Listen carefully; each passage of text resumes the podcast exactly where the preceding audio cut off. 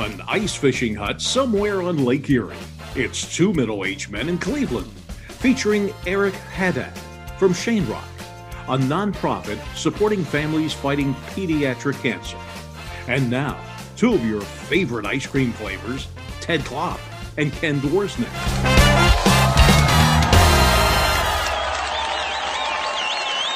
Warm weather is upon us, but Thank it doesn't God. make any difference what the weather is.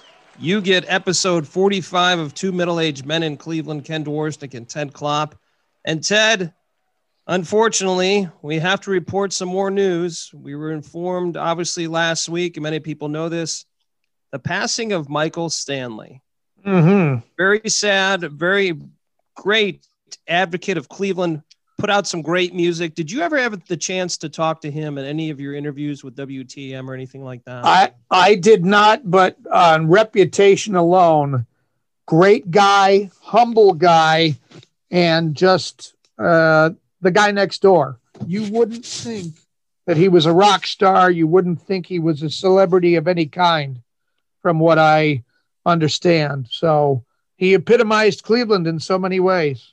He really did, and obviously later in life, still performed with with the Michael Stanley Band, but also got to hear him quite often at 98.5 WNCX. Had that outstanding voice. I mean, obviously a great singer, but just had that radio voice that you don't hear very often, and he certainly will be missed. Uh, such a certainly a sad day. Prayers to his family, and and uh, certainly. Uh, it's going to be tough with him not around, but uh, what a what a great great advocate for Cleveland, and uh, just another uh, sad day for us Clevelanders here. Well, thanks Ted, for I- bringing the show down, Ken. The way to go. well, I, I certainly try my best. I know I do. I bring it down just being on. That's first and foremost. But but I have a question for you as well. yes, yes. So things are starting to turn around when it comes to the pandemic. Obviously, less and less people are, are certainly going to be exposed because of the vaccine. But the question I have for you, okay, I know many people are getting the vaccine. I know many people are certainly trying to stay safe. You and I are trying to do that. Understanding that people are still going to wear their masks, which obviously I do the same when I go into grocery stores or restaurants or anything like that. Can you answer this question for me? When I'm driving on the road to go to different areas, I see more and more people driving in the car with no one else in the car with their mask on. yeah, I've. Is there see- information out there that we can get the coronavirus through the car if we're if we're in there or I mean, Not I'm that I know of. I don't know if it's just people, you know, it's a short commute and they don't want to bother to take it on and off. I, I don't know. I, I don't feel the need to wear the mask in the car, whether I'm alone or with people, because the only people that are in my car are the people that I live with. So Sure, absolutely. Uh, same Um, with myself. I just think yeah. it's a safety hazard when you have that on. Now, obviously, if you have to wear it on for some medical reason, I completely understand that. But uh, if as many people as I've seen driving around with this on, I unfortunately I just think it's a distraction when you're driving in the car. I I can't argue with you. I got I got another story about masks. I stopped to get gas, had to go in to get my receipt. So obviously, when you go in, you wear a mask. The woman in front of me was double masked.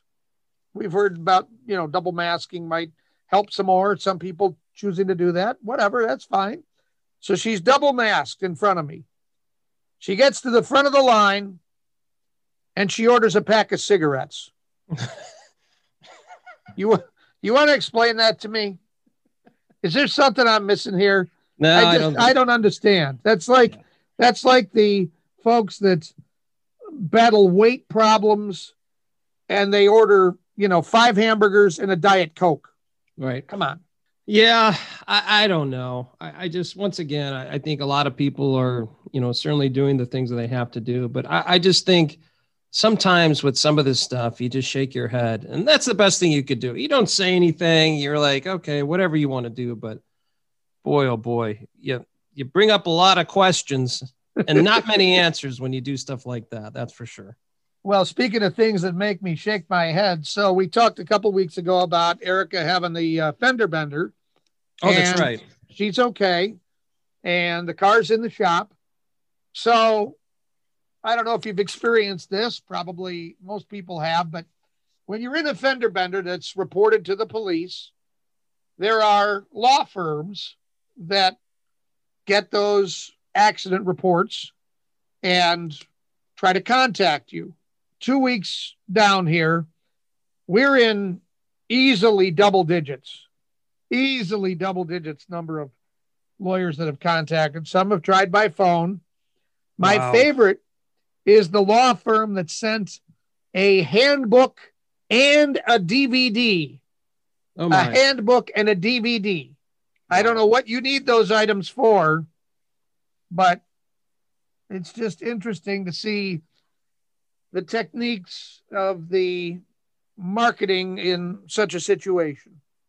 Once again, people, you know, during this time now, and the, a lot of things have been talked about. I mean, obviously, you've talked about with your situation with with uh, obviously with Erica and a car accident, but the other thing to take note as well, and I've heard this from many people, lawyers are getting ready for lawsuits from here to Timbuktu involving the coronavirus in workplaces and many other situations. And obviously that's that's something that I think a lot of us kind of knew was going to happen, but supposedly this is happening soon. So stay tuned for that, ladies and gentlemen. That'll be fun. Well, as the rules relax, if COVID continues to spread, who do you, you know, who do you hold responsible? Is it the governor of whatever the state is that removed the mandate, or is it the employer that followed the rules? Who knows? Yes. It'll be interesting to see. But coming up on our show this week, we're going to talk to Shane Rock founder, uh, co-founder, and CEO Eric Haddad. He's going to talk about his great foundation and its support of families for children who are fighting pediatric cancer two women are learning more about their relationship. It's an interesting story, and we will explain it in our good news segment. We will learn about an annual happening in Hinckley in this week in Cleveland history. A pastor has some unique thoughts on wives in our misspeak of the week. Scott Sabol from Fox 8 is here to play forecast roulette. And a woman discovers her boyfriend used her old engagement ring to propose to another woman. Oh, boy. Details on that and other interesting stories coming your way in Klopp's Clips.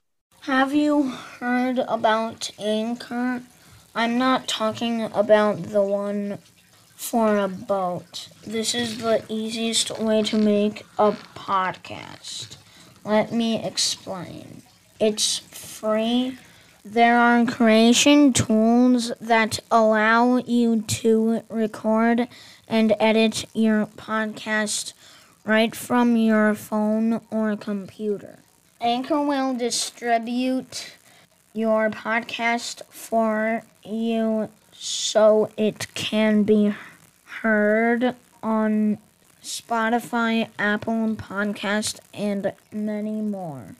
You can make money for your podcast with no minimum listenership.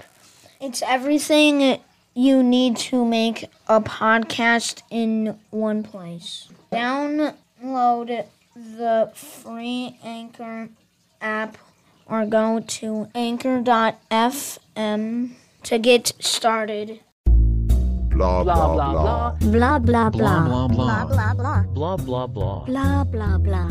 Blah Today's guest is one of the top 50 high school players in Cleveland in the last 50 years. He was inducted in the St. Ignatius Hall of Fame in 2005. He played fullback at Purdue from 1995 to 1998. His teammates included Drew Brees, Isaac Jones, and Mike Alstott. Our guest is an investment executive today, but he and his wife, Amy, are giving people in the Cleveland community. Our guest is on the board of regents at St. Ignatius High School, involved with St. Baldrick's Foundation, and created the Shane Rock Foundation. Amy and our guest created Shane Rock in 2016 to help support families and other nonprofits who battle pediatric cancer every day. Let's talk with Eric Haddad. Eric, how are you, sir? Great to uh, talk to you. I am fantastic. Thank you so much for having me and, and, and let me spread the word about our foundation. Please talk about Shane Rock Foundation and how everything got started in 2016. In 2010, my son was diagnosed with brain cancer, and obviously it was a very challenging time for our family. In trying to understand what that meant and how we deal with it as a family was was incredibly difficult. Thank God that we fought through it. He's been a champ. Shane is uh, still with us today and, and rocking and rolling after three major brain surgeries and all that. But in 2016, during all of this, and in, in, in particular, when we were in the hospital through all of the treatments and you know, we saw so many families and so many other individuals that came in for treatments that just didn't either have the family support. Maybe it was single mothers that were coming in for treatments with their child or sending grandparents in with the child. We just were taken aback because we tried to make every every treatment side by side, Amy and I. And so, you know, we saw that there were so many other families out there that were were not only, you know, struggling with with their their child having pediatric cancer, but they also weren't as blessed as us to be in a position to where both parents could be there or you know take off of work and things like that. And, and so when we started kind of like thinking it through it was like my gosh you know if we could ever help who knows this situation better than us? I mean we've sat in the shoes we've we've dealt with it for so many years now. Why don't we do this? And and you know we were approached by several people saying hey you know we'd love to give the the Haddad family and we'd, we'd love you guys to have it for shane. And and, and in 2016 we just said you know what? This this is the time. You know it was an opportunity to do the shane rock run at ignatius. And i said okay well we, we have to start the wheel spinning. We got to start the foundation now and start giving back. And so we started in 2016 we've done fantastic job in, in recent years and you know really getting some momentum with with how many families we're helping.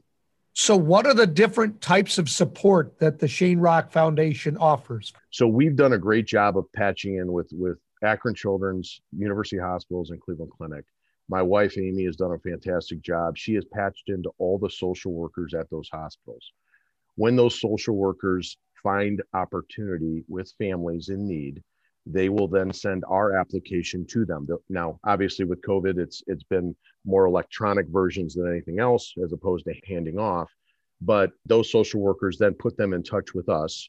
We review the application as a board and one of the things we're most proud of is that as we review this as a board, we can turn around and get the checks out in less than a week. And Ted, t- to your point, typically it is, oh my gosh, you know, I've had to take off work. And typically it's it's financial matters more closely related. We're cutting checks. We're giving you know either rent or subsidized costs for for sure. costs or or or sometimes you know we've even done we've even done one. We had a request. Actually, it's amazing how nonprofits are so fantastic in in, in our town. Um, we actually collaborated with two other nonprofits and, and did a, a, van modification for a family a few years back. So you know, like a fifteen thousand dollar van modification. So those things wow. come come up, and you know, we want to be there to to help support. Eric, I've seen the Shane Rock Foundation name all over the place. You talk about some of the other ways that Shane Rock has raised money throughout the years. It's unbelievable what you guys have done. We've been very blessed. Our community, as as you both know, is is fantastic and and obviously you know philanthropic in so many ways. What we've found, obviously, these big events have been fantastic. Uh, you know, the race raised a, a ton of money. You know, we've had little events. We had a Browns watch party before they were before they were good. I think I can say that now. Uh, you know, um, and we did that last year, and it was we sold out at Brown Stadium, which was kind of a let's see how this goes and, and raise a little bit of money in the process. But I, will be honest. I mean, we have a lot of private donors, and then all these smaller events. So like.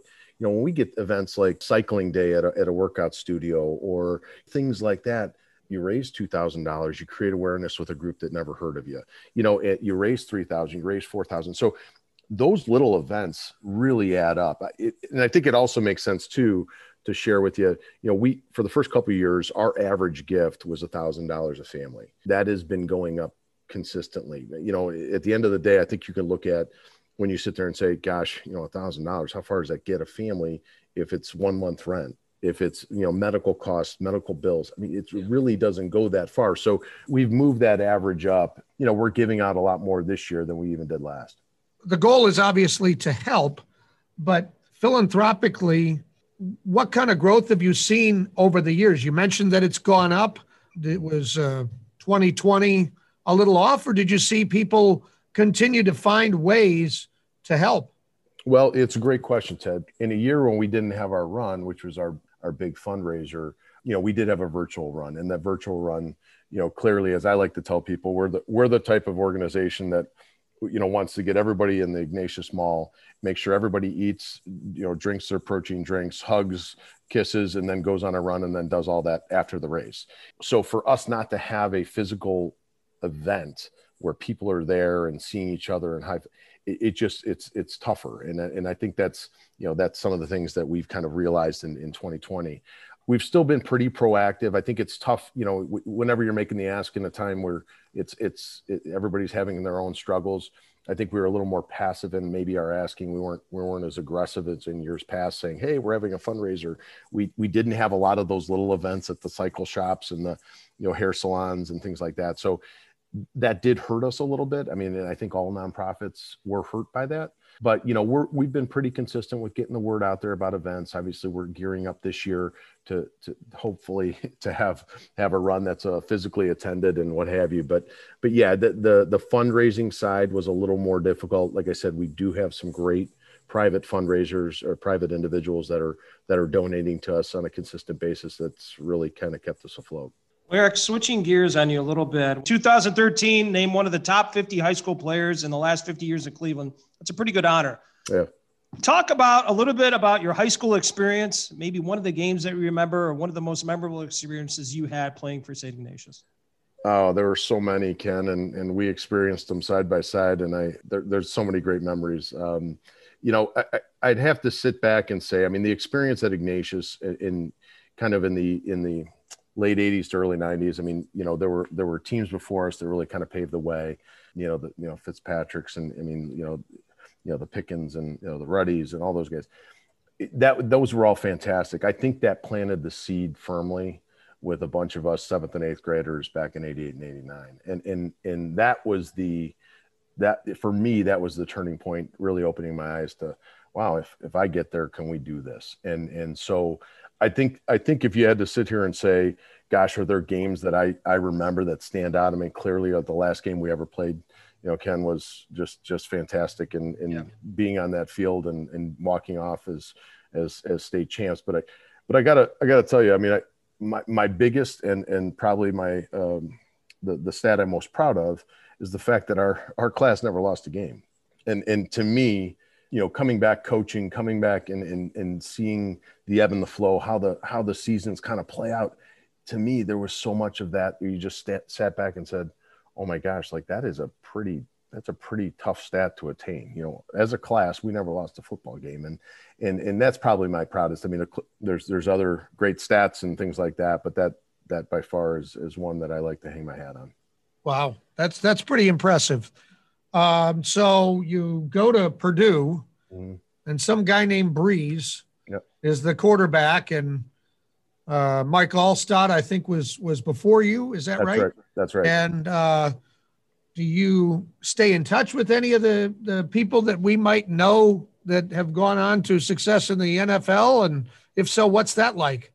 Yeah, sure. So that great, great point. You know, it, it, when when I first got there, the year before I got there, they were one in ten. Um, our first two seasons, we were four, six, and one ish. Uh, you know, I, I, really weren't doing all that well.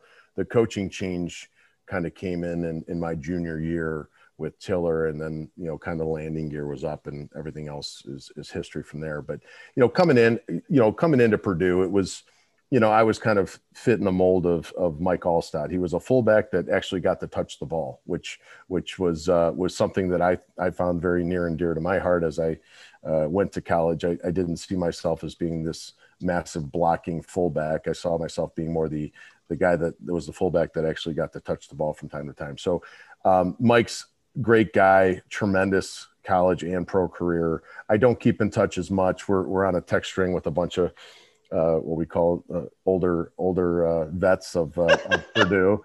Um, and so we we it, it's funny too because those that that crew never got to go to most of those that crew never got to go to a bowl game. And so I, I was I was fortunate enough to learn from the from the veterans that were older than me. And, and Mike was about two years older than me with his crew. Um, and then to actually see the transformation when Tiller came in um, you know he I mean, to kind of put it in perspective, you know, we went nine and three his first season at Purdue. Now that was basketball on grass. Drew Brees didn't really play that much. He was a true freshman, but they recruited, I want to say, some nine kids. The re- the rest of the team was the was the personnel that he had when he got there, and so it really was eye opening to me to go, wow, did you really just flip this thing? With with 95% of the kids that you had to, to, begin with and it's just an attitude and a culture thing and and tiller did just just a fantastic job his staff. Um, but yes i do keep in tr- you know t- touch with um, Brees from time to time but it's it's few and far between. He's a busy guy and and i i can't speak more to a to a guy's character than uh, than that guy. He's just a uh, he's just a phenomenal person even even better person than he is football player well, Eric, thanks for the time. Can you join us for a game time segment? Yeah, I'd love to. That'd be fantastic. Ted, here's some good news. Co-workers at a restaurant became close friends nine years ago, bonding over both having Dominican Republic tattoos and both being adopted. Uh-huh. The two thought that they might be related, but poor paperwork on one of their adoptions clouded the question. A okay. DNA test, listen to this. A DNA test last month proved that Cassandra Madison and Julia Tinetti are in fact sisters. the women have since found out that they have seven other siblings who were raised by their birth parents. Wow. How about that? what are That's, the odds that you wind up as a coworker of someone long lost sister? That's that's amazing. That's unbelievable. Unbelievable. I don't know how. I mean, that's there's better chances of the winning the lottery of that happening. Well, once they got that DNA test, they should have gone and bought a ticket. Yeah, no kidding. Ted, that's some good news.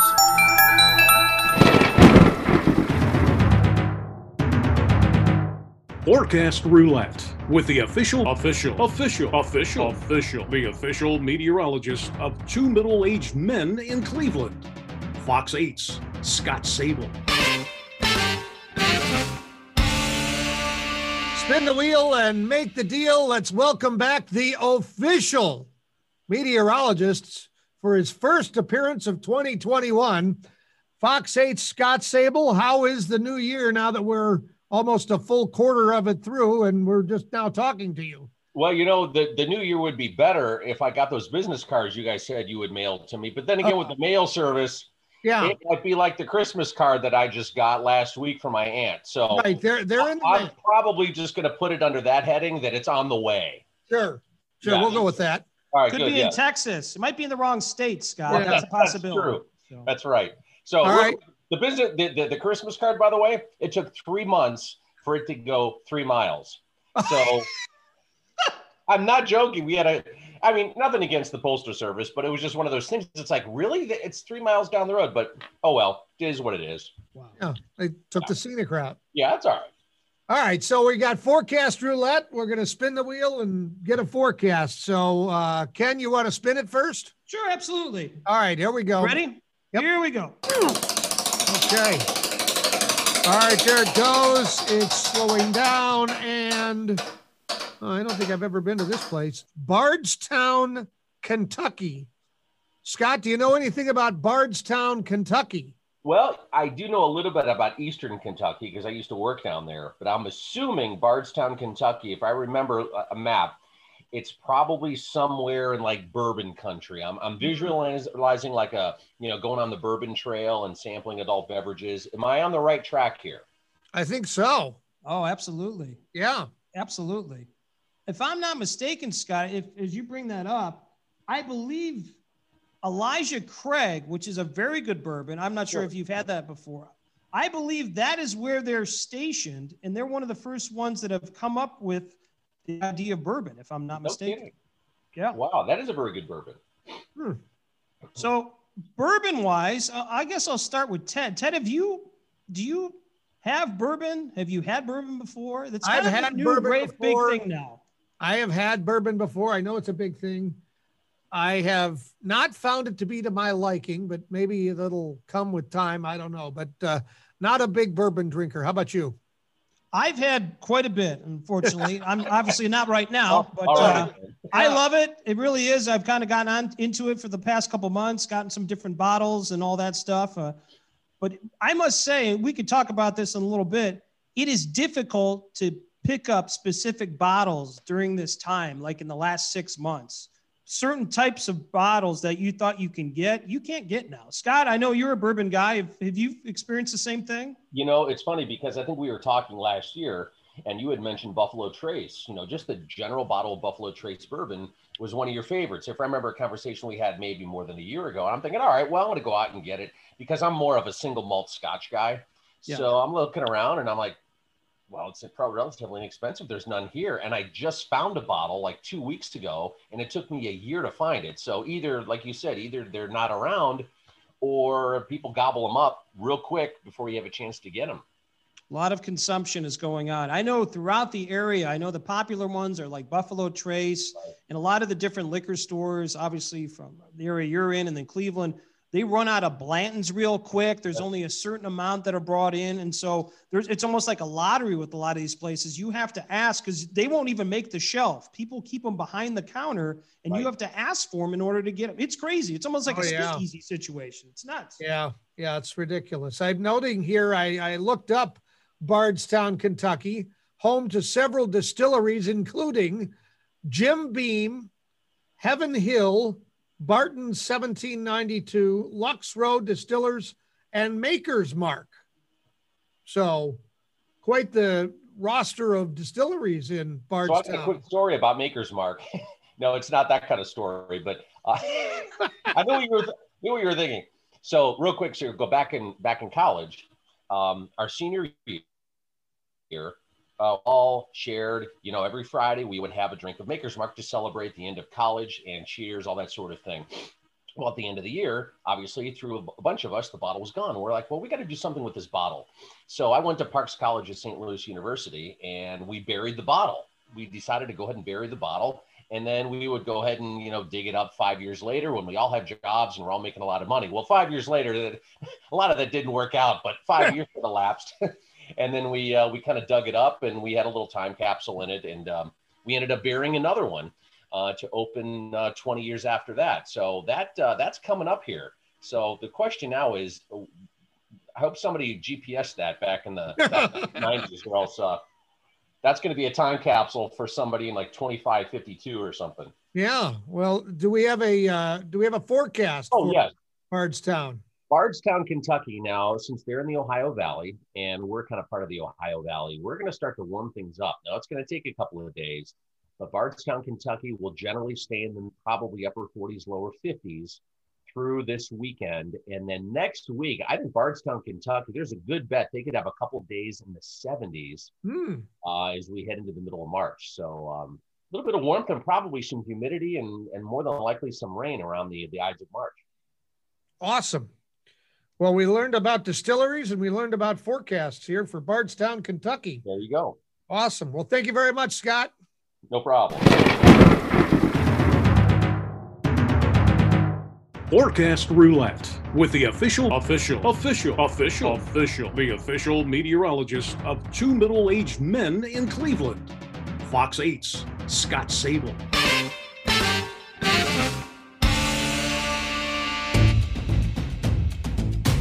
Cleveland! This is for you! Time for this week in Cleveland history. We go to March 15th, 1957.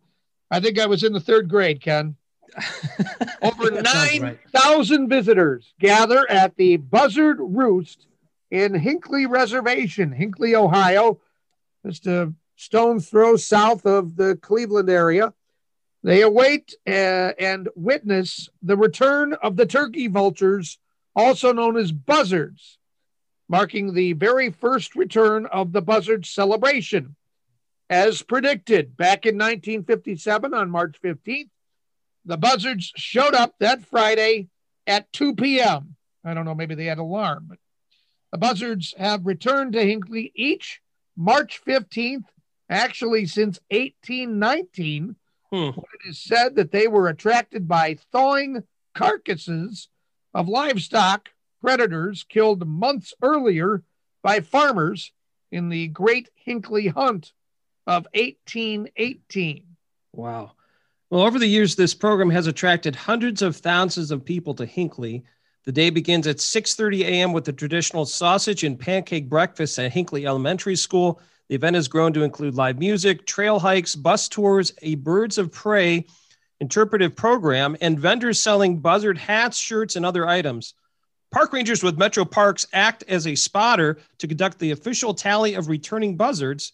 The official buzzard scoreboard keeps track of the incoming birds. Now, when he was alive, wasn't Dick Goddard involved with this, or at least would talk about it quite a bit? I know he would what I talk remember. about it. I don't know how involved he was, but I will tell you that when I worked at WTAM, this was an annual news event. We would send a guy down, and he would stand next to the official park ranger, and he would wait for the guy, and the guy would say, Eh, like you know there's one or there it is or you know buzzard two o'clock or whatever you know Sure. Eh, that's that's the that's the sound bite that you look for every year and of course there's obviously it's grown to a lot of other things but it's a very unique special happening in the Hinckley area and it's really interesting that it happens the same day every year That is unbelievable since 1819. I mean, that, that is that is just amazing. That is obviously something with science.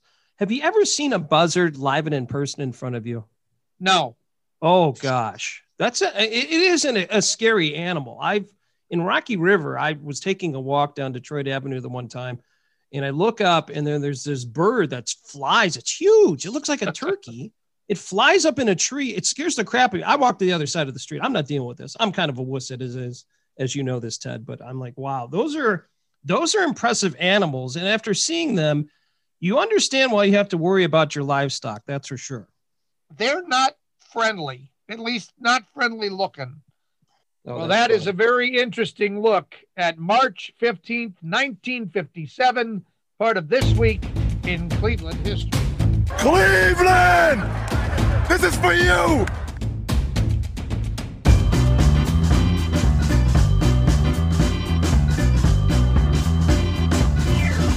Time for our game time segment with our guest, Shane Rock Foundation founder Eric Haddad, along with the top fantasy football dad in Northeast Ohio, Ted Klopp. Today's game is called Name That Cleveland Browns Player. I've done some research on some all time Cleveland Browns statistics. You'll each name the player who holds the career record for that particular stat. I'll give you multiple choice options, of course. Today's winner will get the opportunity to clean Cleveland Browns Stadium following a game. Oh, Pick any game in 2021, and you and your friends can experience cleaning Brown Stadium. This may take a few days. I would recommend bringing a sleeping bag. Any mm-hmm. questions on our game? Ted? No. I got Here it. go. Here we go. First question Name the Cleveland Browns player with the most career points. Who has the most career points? Is it Jim Brown, Phil Dawson, Don Cockroft, or Lou Groza? Most career points. Eric, as our guest, you get to guess first. I'm going to go with Phil Dawson. Phil Dawson. I'm going to go with the toe. Ted, The toe. go with the toe. Both of you gentlemen had very good answers, but the correct answer is actually Lou Groza. He had 1,608 Oh. points. Ted, I don't know how you're getting these correct. This is the second time we've doing this. I'm thinking our guest is going to get this, and you get this somehow. You have a gleam, don't you? I- You I feel do. the gleam. Clean, man. All right, one nothing Ted. So we go to question two. Which Cleveland Browns player has the most career solo tackles? Most career solo tackles. Is it Eric Turner, D'Qwell Jackson, Mike Johnson, or Clay Matthews? Ted, you get to guess first this time. Uh, On Well, most I'm gonna- career solo tackles. You can't have those- the same guess, by the way. You both can have the same guess. Of those guys, I got to go with uh, my favorite of those four, Clay Matthews. Clay Matthews. Okay, Eric. I'm going to go with Clay. That's a good answer, gentlemen. It is Clay Matthews. 1,430 solo tackles for the Browns. That's unbelievable. That's wow. All right, we go to question number three. Which Cleveland Browns quarterback is the career leader in passing touchdowns?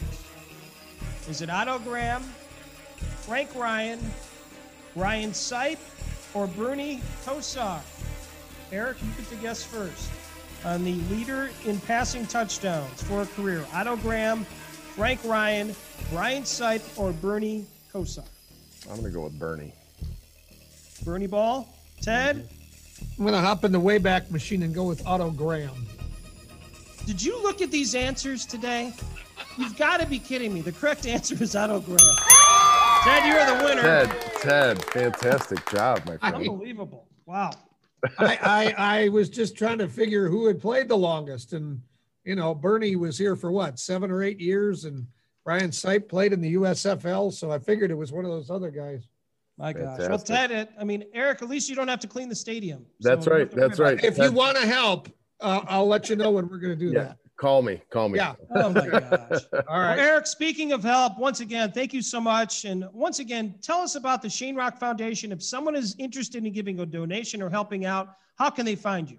Yeah, so we're on all the social media outlets uh, at shanerock.org. And again, you know, Facebook, Twitter, you name it, we're out there. Uh, obviously, the events this year have been a little slower, as mentioned, um, you know, just because of, you know, people not being or being as likely to be, get together. But you can find out more about our foundation at shanerock.org. Uh, again, we're helping families um, battle pediatric cancer with out of pocket costs, medical costs, um, expenses, and, and things of that, of that sort. So, uh, you know, if there's any anybody that would like this to actually formally apply, we have the application on this on our website as well. So just take a peek at that, and please like and share where you see fit, and um, you know, spread the word that we're doing some good work here for kids with uh, pediatric cancer. Eric, thanks for all you do, and obviously a very giving family, and all the best to you on the foundation as well as your family. And uh, thank you so much for the time today. Oh, God bless you both. Thanks, Ken. Ted, thanks so much. You have a great day, and hope to connect again soon. I'll beat you, Ted, at some point here.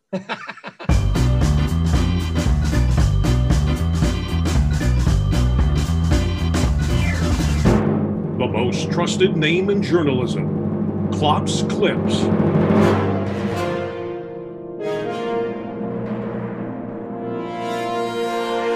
Again, here we go with another collection of odd news that we affectionately call Klopp's Clips. The Ohio Department of Transportation had to close a portion of I 77 in Canton last week because a house was left in the middle of the freeway. I'm going to say that one more time. A house was left in the middle of the freeway. The guy transporting the mobile home realized he couldn't maneuver through a construction zone on the freeway, so he, he left it there, right in between the north and southbound lanes. The house sat there for two days till crews were able to remove it. This is not our home, by the way. Neither of us. I, this is not our house. Just to make sure people know this. You got to have your measurements before you start driving around. Let's be honest. what do you need? Your measurements. Thank you. A Florida man is on the run and facing grand theft charges involving stolen jewelry. Joseph Davis was apparently dating one woman, had been since 2015. That woman became suspicious of Davis and did some Facebook investigating. That's where she discovered that Davis was engaged to another woman, Oh, and the other woman had an engagement ring and wedding band identical to one from her previous marriage. oh. First woman checked her jewelry box and discovered the items were missing. Police are now searching for Mr. Davis. Joseph Davis better start running. You don't want to mess with a very scorned woman when she finds that out. That is not a good situation. He needs to get running. Dodgers pitcher Trevor Bauer pitched three innings in spring training action Saturday. First inning was one that caught fans' eyes, or eye. Bauer pitched the first inning with his right eye closed the whole time. Some thought he had an injury, but no, he doesn't. He gave up a hit and a walk in that first inning, but no runs. Bauer says keeping one eye closed is a training method he uses to make himself uncomfortable. Well, one thing we all know about Trevor Bauer is he when he played for Cleveland, he is an or- unorthodox. There's no doubt about that. That would definitely describe him. It's a good way to put it. A mom in Queens, New York, working from home and overheard her son's Zoom economics class. She stepped in and shouted down the teacher because the class apparently consisted of of rap videos featuring drug deals, prostitutes, and vulgar and racist language. I'm not sure what economics has to do with these songs or any No. songs. The two songs played on the uh, day in question were Cream, which stands for Cash Rules Everything Around Me by Wu Tang Clan, and Money, Power, Respect by the LOX. The school principal has not commented. A New York Education Department spokeswoman claims the teacher provided appropriate context and called the songs, quote, iconic. iconic. There you go. Absolutely. It's it's all good if you just say it's iconic. It's iconic, so we can listen to rap music while we study. It's coincidental. Those are your two favorite songs, by the way, Ted. They are. I love them. Yeah, that's. I jam to those when I'm not listening to the podcast. Staying in school, a high school student in Baltimore almost graduated close to the top half of his class, but is now being sent back to the ninth grade. The student had a GPA of 0.13. 0.13. He oh, failed Oh, 22 out of 25 classes and was late or absent for 272 days of his first three years of high school.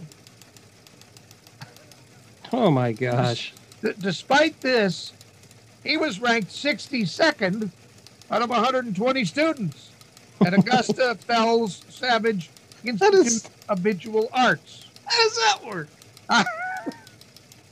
His mother says only one teacher asked for a conference over the time he spent at the school. It never happened, though. The mother of three works three jobs and didn't know her son was failing until last month. Though he failed classes, the school continued to promote him.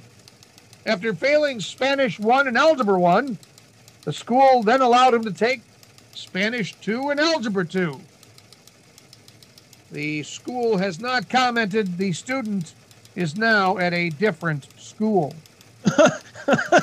That sounds like that's the actual answer we were looking for.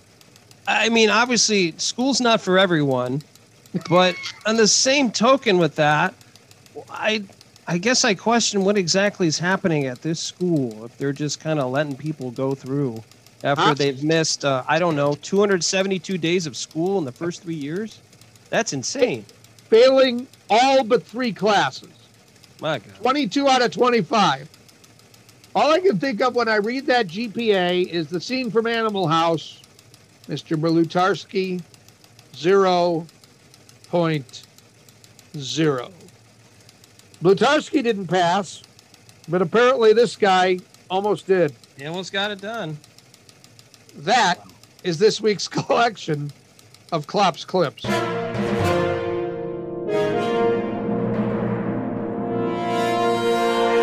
Ted Klopp here for Westminster AV. You've heard me talk about their top notch rental services, but don't take my word for it. Here are some Google reviews. The Ohio Society of Association Executives says not only do they meet every need we have, they anticipate additional services and requests that we have had and are always prepared. The Westside Catholic Center says the elements they added to our event enhanced every aspect of the evening. Very easy to work with, incredibly knowledgeable, and made adjustments on the fly. Whether you are planning a virtual or an in person event, Westminster AV should be your first call for dependable, professional audio-visual equipment rentals. Call today 216 325 6960. Again, the number 216 325 6960. Misspeak of the week now the 22 minute sermon from a Missouri pastor has gone viral for some of the sexist comments that he made. This is a pastor. We have some excerpts. Take a listen. Your man needs a needs an attractive wife. Don't give him a reason to be looking around. Hello? I really don't think women understand how important it is for a man to have a beautiful woman on his arm. Why is it so many times that women, after they get married, let themselves go? Why is it? Why do they do that? Here's how way too many women are. I got him now. The chase is over. Hey, that's where you're wrong. The chase ain't never over.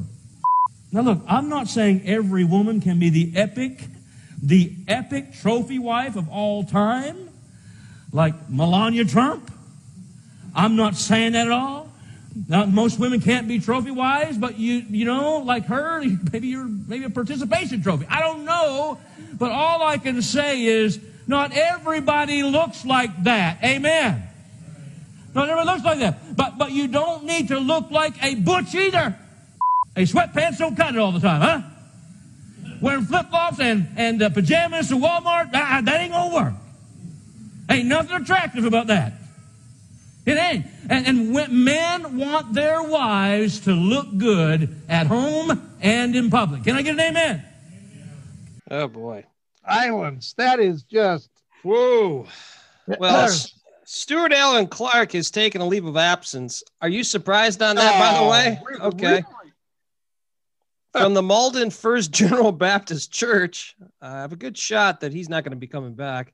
A statement from the church says that he is seeking professional counseling. Yeah. Does, does that surprise you either? no. Holy man. I, I, I how does that go for 22 minutes?